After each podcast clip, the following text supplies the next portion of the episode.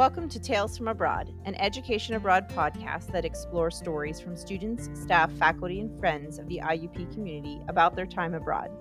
Maybe you're a prospective student or a colleague of a podcast guest, or you just like to travel. Either way, we hope these stories inspire you to look at life from a global perspective and take the next step in traveling abroad with or without students in tow. I'm Jess Mulvihill, avid international traveler and seasoned international educator. So come along with me and let's listen to some tales from abroad with our very own Crimson Hawks.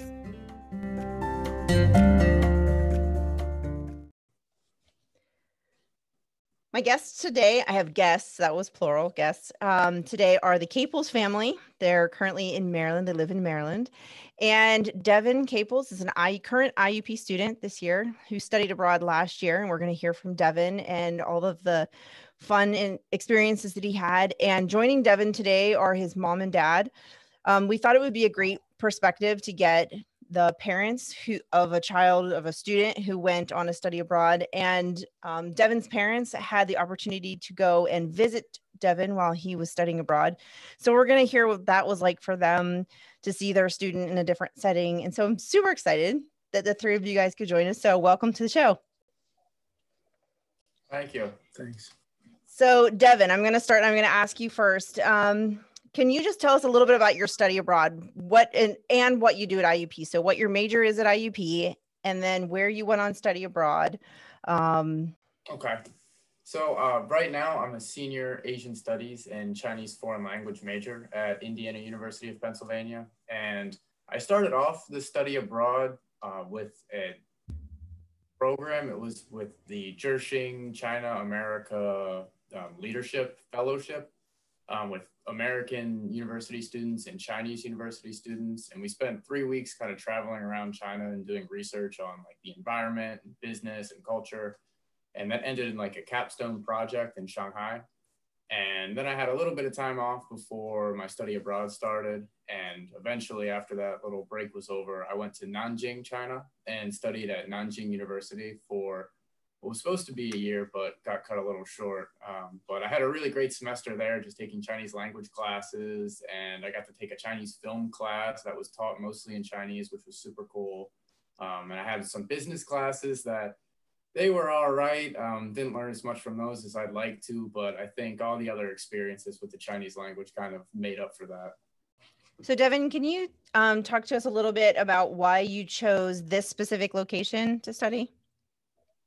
Yeah, so I have been to the city of Nanjing before, and I really liked it because it's a pretty traditional Chinese city, but it's also the size of like New York City. It has a population of like nine or 10 million people, but most people in the West haven't really heard of it. So I got to explore like this giant metropolis that still has a lot of traditional Chinese aspects and like architecture and just it has a very interesting culture.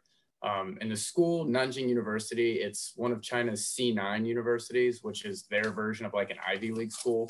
So the education I was getting there was really great. The Chinese language instruction was awesome. And the students I was able to sort of meet and become friends with there were all very smart and able to help my Chinese a lot in terms of like teach me slang, but also teach me like educated Chinese. So I was learning like how to speak well, which was great.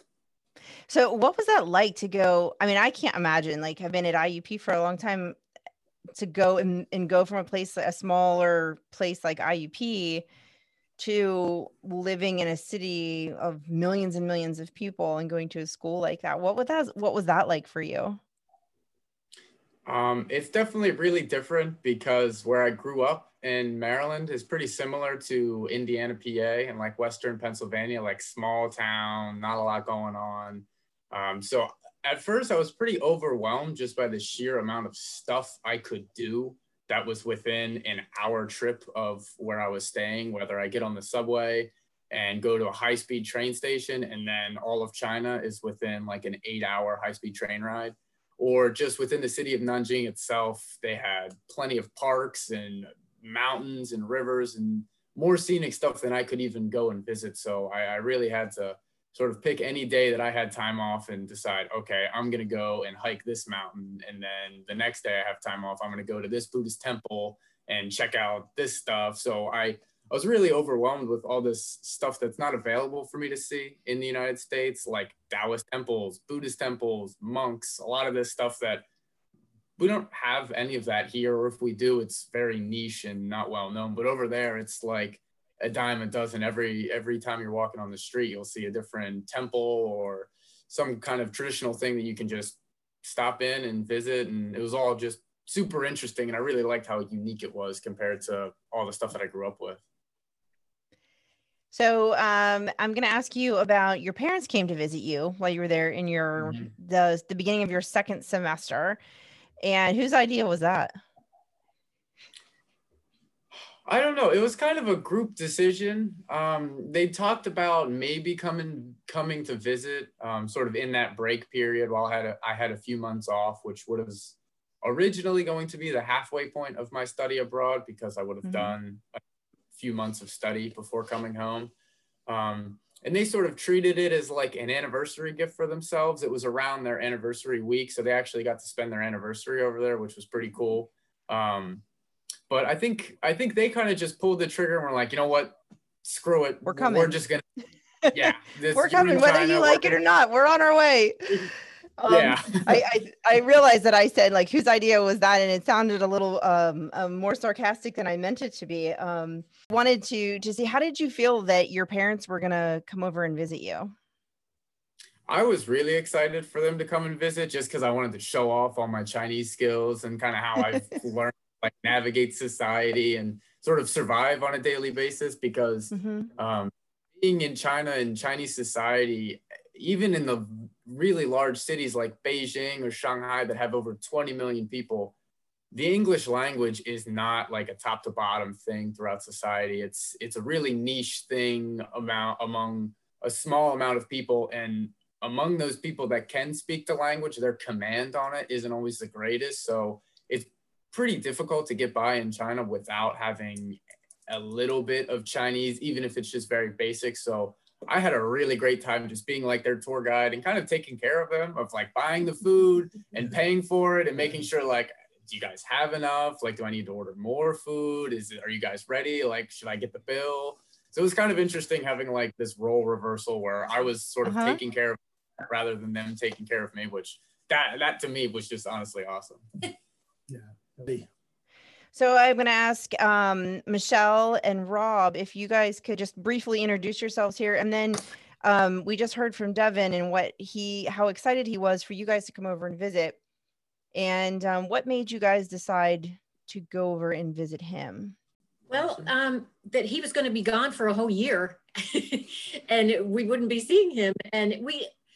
It was a difficult decision because um, Rob hasn't traveled very much at all, and I've traveled to Western Europe a couple of times, but that's a very familiar thing for an American to do. It's very easy. Going to the other side of the world to a completely like Chinese language, Chinese, there aren't, there aren't even words, it's characters. Like, mm-hmm. um, so we were nervous about it, and even navigating the visa process to to actually be able to legally enter, enter the country was was kind of scary. But bottom line was, we were just like, we're not going to see Devin for a year. This is our opportunity to see China, and we're just we're just doing it. We're going. Yeah, and and once we decided to, as Devin said, to pull the trigger, it became uh, not an if we were going to go; it was when we were going to go. And so we really had to decide the logistics of what we're, when we were actually going to do this. And we, th- we thought about January. I'm a professor at Towson University, so I don't have any classes during the Jan term. So that was like a perfect opening for us to go. It coincided with our uh, anniversary and it was just past Christmas. So we figured this is the perfect opportunity, the timing wise. So we we picked about two weeks. We got the passports, we got the all the, the flu shots and everything else that you could get. And we just pulled the trigger and got the tickets and when it worked out because it was um um it was Devin's break too. So mm-hmm. he was out of class. So we were he was able to just we were just able to travel however, you yeah. know, wherever we wanted to go, whatever we wanted to go. Yeah, and it was one of those experiences because I, like Michelle said, I wasn't, I am not well traveled, and certainly the first time out of the country, it, it going across the world was uh, certainly an adventure for me. But it was wonderful to know Devin was going to be there on the other end. How do you felt uh, about seeing Devin in this new environment, in this new setting. What was that like for you as parents? Oh, it was awesome um, to see how he how independent and um, fully functioning he can be as an adult on his own. Um, he, like he said, he was our tour guide. There's no way we could have navigated that without him. Um, he, every, he did everything. Like he said, he ordered food. He arranged for any tours that we did. We went to um, the Great Wall and Tiananmen Square and Forbidden City and um, lots of places in Nanjing. And he ordered all the tickets and um, all the train tickets, all the food, except for one meal. Rob and I went and and ordered one meal by ourselves in a restaurant. Other than that, Devin did it all. Yeah, from the second we got off the plane, Jessica, what happened was I noticed that you know he's considerably taller than some of the people that are there, and so you could literally see see him walking toward us, and he was poised and confident and I, I, you could tell he was in his element um, because he was he he navigated us through an airport that's maddening. Um, not in terms of size and complexity and unorganization. It's just crazy. But he just walked us to go. We got to go here, Dad. We got to go here. We got to go here. And like a seasoned pro, he just walked us literally through everything that we needed to do. And as Michelle said, the um, one of my my favorite memories is when we would go into uh, an Uber or a taxi, and and Devin starts to talk to the driver like they're best buddies, and they just sit there and talk like they've known each other for years, and we're looking at each other going, "How does this happen?" it was amazing. It was really a, a, a neat experience to see. Yeah. So other than other than the seeing Devin in his element, what was one of the greatest experiences that you guys had while you were there as a family? Um, what's that thing? Uh, 21 on the Great Wall. What was that? Tower 21. Tower 21 on the Great Wall. It's the very end of the part of the Great Wall that you can actually walk on. That was awesome. Yeah, to get there, it's a it's it's a Herculean tr- trial to get there because there's a lot of walking and there's a lot of steep hills and the last few steps to get to the top of Tower 21 were almost vertical. They were almost like a ladder. And so going up wasn't too bad. Coming down was a challenge for for someone like me, but uh, I think definitely the Great Wall was uh, was the highlight of it all. And then Devin, Devin being Devin, there's there's there were other students that would go beyond Tower 21 and you'd have to hop over some things and do some other things. But he did that and got some great pictures of it. It was it was just such a remarkable experience. And at, at that point of the year, there were very few people there. So it was almost like we had the entire place to ourselves. And it was, that was a nice, a nice benefit. Yeah, actually, and there's a, in Nanjing, there's a place called Fuzimiao, which was like big traditional, um, but actually touristy shopping area that was, it was just awesome to walk around in there. So did you notice any difference in Devin when you saw him uh, in China or after he came back from China than when uh, before his trip? And if you want to talk about that. Um, yeah, there was when when we saw him over there, and then when he came back, um, I had a lot more confidence in him as an adult and his ability to navigate the world. Because prior to that, he'd been here, you know, he's in high school under the age of 18. And then when he went to IUP, well, we didn't see him on a daily basis. We didn't see, we couldn't observe how he was growing as a person. And then we were able to see it very, really very clearly when we went over there. And then, so that then when he came back here, it's like, okay, well, mother's worry, I can, I can let go of a little bit of that because I know he is going to be just fine in the world and I think what I noticed, Jessica, was not only the physical maturation and the maturity, but the the extreme acceptance and and sort of the love of the diversity of China. Uh, literally, the cultural experience I think changed him because uh, he was always an avid reader, but now he's an avid reader with Chinese philosophy and and academics uh, based around Chinese government, Chinese economics. So it was it was really interesting to see that growth in him uh, not only in you know like the, the family level but on the intellectual level too because he was really and he still is just amazing. And with this it's become a part of his life. I think is really my my point there. It's really become it's who he is now yeah and that it kind of leads into my my next question which is about how has your life changed because of this? Now you're talking about what you see how his life has changed because of this but how is your as parents how is your life changed because of this experience both sending him abroad and also going there and visiting yourselves? Wow. It's deep. Sometimes we get deep on the show. yeah. Um, I, th- I think I have a, a, broader appreciation of the world. Um, you know, we China is a very different country from the U.S. It's a communist country, and um, as we said many times when we were over there, they've got a, they they're doing a lot of things right. They've gotten a lot of things right, but they've gotten there's some some things that they've gotten wrong too, um, as a as a culture, as a you know with the the government.